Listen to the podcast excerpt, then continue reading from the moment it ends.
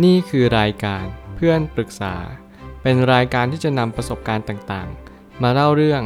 ร้อยเรียงเรื่องราว ให้เกิดประโยชน์แก่ผู้ฟังครับ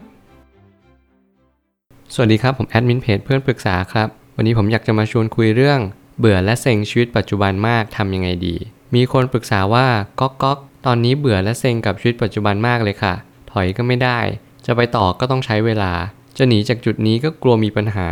ได้แต่ทนอยู่กับปัจจุบัน อยากอยู่กับเพื่อนที่มีทัศนคติที่ดีมากเลยค่ะ แต่ทำไม่ได้ เรื่องนี้สะท้อนสังคม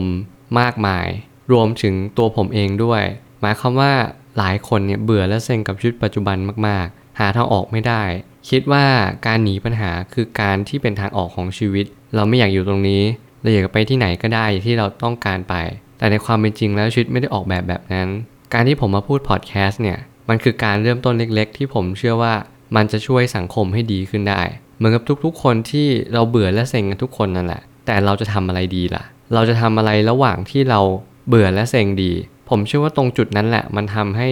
เรารู้จักตัวเองมากขึ้นว่า เราทำสิ่งนั้นได้ดีหรือไม่ดีอยังไงบ้าง ถ้าเกิดสมมติคุณเบื่อและเซ็งแต่คุณก็นั่งจมอยู่กับอารมณ์นั้น ใช่แน่นอนมันก็ต้องเป็นแบบนั้นอยู่แล้ว เพราะว่าคุณเบื่อและเซ็งยังไงล่ะการเบื่อและเซ็งหมายความว่าคุณต้องหาอะไรทำสักอย่างหนึ่งที่มันมีประโยชน์ในชีวิตคุณ มันจะไม่สามารถเลยที่คุณจะนั่งอยู่แบบนั้น แล้ววันหนึ่งคุณจะมีความสุขขึ้นมา และคุณก็จะบอกกับตัวเองว่า ฉันหายเซ็งแล้ว เพราะว่าฉันนั่งอยู่เฉยๆและอยู่ดีๆมันก็หายเซ็งขึ้นมา อยู่ดีฉันมีความสุขขึ้นมา มันเป็นไปไม่ได้ นั่นคือคนบ้าแล้วล่ะ แต่ในความเป็นจริงคุณต้องหาอะไรสักอย่างที่คุณทำเพื่อตัวคุณเอง คุณต้องสร้างสิ่งสร้างสรรค์ เพื่อพัฒนาตัวเองขึ้น แต่คนที่มาปรึกษาคนนี้เขาก็อยากมีเพื่อนที่มีทัศนคติที่ดี ซึ่งเป็นจุดเริ่มต้นที่ดีมากๆ ผมเลยตั้งคำถามขึ้นมาว่า การทนอยู่กับปัจจุบันก็เป็นส่วนหนึ่งการแก้ไขปัญหาเช่นเดียวกัน คุณอาจจะลืมไปหรือเปล่าว่า การแก้ไขปัญหาในชีวิตเนี่ยมันไม่ใช่ว่าเราต้องไปเจอปัญหาตลอดเวลา บางครั้งเราอยู่เฉยๆ เราเซ็งเราเบื่อ นั่นคือปัญหาที่สำคัญ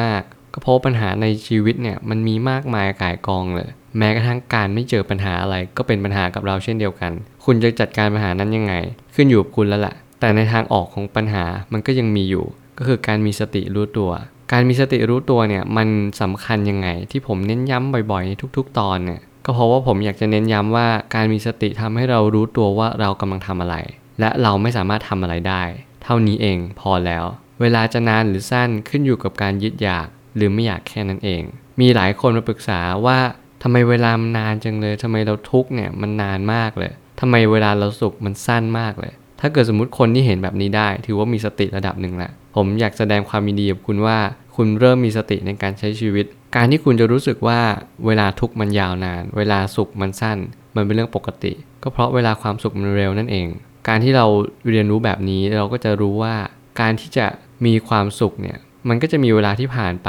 ค่อนข้างที่จะเร่งรีบเสมอ มันไม่สามารถที่จะไปบอกมันได้ว่า เฮ้ย ความสุขอยู่นานๆหน่อย รอเรานิดนึง เราอยากที่จะให้คุณอยู่กับเราอีกสักพักหนึ่งมันเป็นไปไม่ได้ ความทุกข์ก็เช่นกัน ความทุกข์เนี่ยมันไม่สามารถที่จะบอกให้มันสั้นหน่อย เร็วๆหน่อย เรารอนานแล้วนะ อะไรประมาณนี้เป็นต้น ซึ่งในความเป็นจริงคุณไม่สามารถที่จะพูดแบบนั้นได้ กับความทุกข์และความสุข มันเป็นแค่ความรู้สึกของคุณนั่นเอง และจะบอกว่าในความเป็นจริง เวลาก็เป็นอนันต์เวลาเป็นอนันต์หมายความว่าเวลาไม่มีต้นสายและปลายสาย คุณจะรู้สึกว่ามันเร็วก็เพราะว่าคุณดื่มด่ากับมัน ในห่วงเวลานั้นเรียกว่าโฟล์ภาวะโฟล์เนี่ยมันเหมือนภาวะลื่นไหลที่เรามีความรู้สึกว่าเฮ้ยเวลามันผ่านไปเร็วมากเลย คุณจะไม่สามารถโฟล์กับความทุกข์ได้ ก็เพราะความทุกข์มันไม่ทำให้คุณดื่มด่านั่นเอง มันทำให้คุณอยากหนีไม่อยากได้มัน แล้วก็ผลักสายตลอดเวลา นั่นคือความอึดอัดที่คุณมีมัน การที่จะอยู่กับเพื่อนที่มีทัศนคติที่ดี อย่างแรกเราต้องรู้ก่อนว่าอะไรที่เรียกว่าทัศนคติที่ดี สิ่งที่สำคัญคือตรงนี้ คุณต้องรู้ว่า mindset เป็นสิ่งที่สำคัญ แต่แล้วอะไรคือสิ่งที่สำคัญล่ะ ผมเชื่อว่ามุมมองความคิดที่ดีเนี่ย มันก็ต้องมาจากสิ่งที่สำคัญที่สุดคือความคิดมองโลกในแง่ดี มองโลกในแง่ดีที่นี้มันไม่ใช่แปลว่า คุณจะต้องมองโลกอะไรที่มันดีเลิศเลย โอ้โห ความทุกข์มันเป็นสุขจังเลยไม่ใช่ คุณแค่มองว่าความทุกข์เนี่ยมันช่วยอะไรให้คุณได้บ้าง หลายคนอาจจะย้อนแย้งบอกหนังสือพัฒนาตัวเอง ไม่ได้ช่วยเขา ก็คุณเล่นซะหักดิบเลย คุณเล่นซะเปลี่ยนต้นไม้เป็นดอกไม้มันเป็นไปไม่ได้ คุณไม่สามารถเปลี่ยนธรรมชาติหรือทรัพยากรสิ่งนั้น ให้เป็นสิ่งอื่นได้ เพียงแต่คุณมองมัน มองมันด้วยสิ่งที่มันเป็น มองมันในแง่ดีว่ามันให้อะไรกับเรา ไม่ใช่จะไปเปลี่ยนมัน คุณมองผิดจุด คุณก็เลยไม่สามารถที่จะนำสิ่งที่เป็นเหตุการณ์ในชีวิตเนี่ยหล่อล้อมกันกองก็ตกผลึกในชีวิตได้ สิ่งที่สำคัญคือต้นทางเนี่ยผิด การปรับตัวเป็นของคู่โลก ยังไงก็หลีกเลี่ยงไม่ได้ ไม่ว่าอะไรจะเกิดขึ้นต้องพยายามให้สุดความสามารถ นี่คือคำพูดที่ผมอยากจะบอกทุกคนว่า การปรับเปลี่ยน เปลี่ยนแปลงของชั่วคราว เป็นของคู่โลก คุณไม่สามารถปรับเปลี่ยนอะไรได้ แม้กระทั่งบังคับอะไรก็ตาม คุณไม่อยากป่วย คุณบังคับตัวเองได้หรือเปล่า ก็ไม่ได้ เพราะมันมีเหตุให้คุณป่วยนั่นเอง คุณอยากแข็งแรง คุณไปบังคับให้มันป่วยได้ไหม ก็ไม่ได้ ราะมันมีเหตุให้แข็งแรง ทุกอย่างเกิดแต่เหตุแล้วก็ดับไปเพราะเหตุนั่นเองเขาเรียกว่าเหตุและผลนั่นเอง สุดท้ายนี้